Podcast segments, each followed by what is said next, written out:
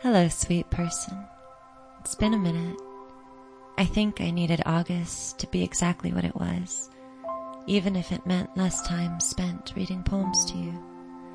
Instead, I spent the month reading poems to myself, a book a day, if you can believe that I can feed me so well. I hope you've been well, if I haven't seen you. I hope you felt loved, if I haven't told you. And I hope you've had a few peaceful moments maybe even some poems of your own, however they've shown up.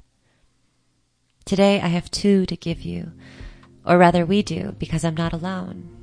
I never am, not really, but especially not now. This week, my darling Lemmy Yaakova will read a poem they wrote that I love. I know you'll love it too. And when they're done, I leave you with one more. It's really something.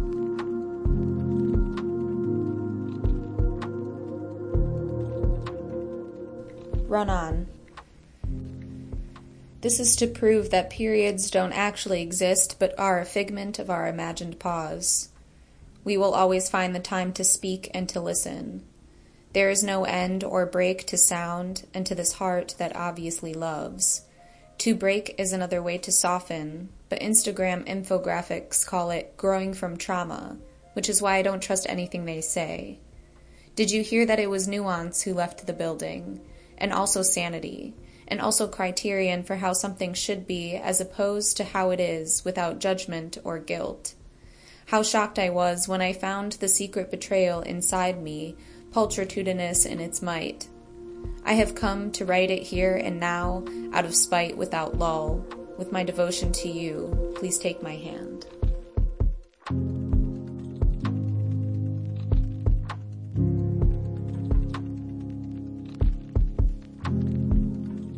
Why Write Love Poetry in a Burning World by Katie Farris. To train myself to find in the midst of hell what isn't hell. The body, bald, cancerous, but still beautiful enough to imagine living. The body washing, the body replacing a loose front porch step the body chewing what it takes to keep a body going. This scene has a tune, a language I can read. This scene has a door I cannot close. I stand within its wedge. I stand within its shield. Why write love poetry in a burning world?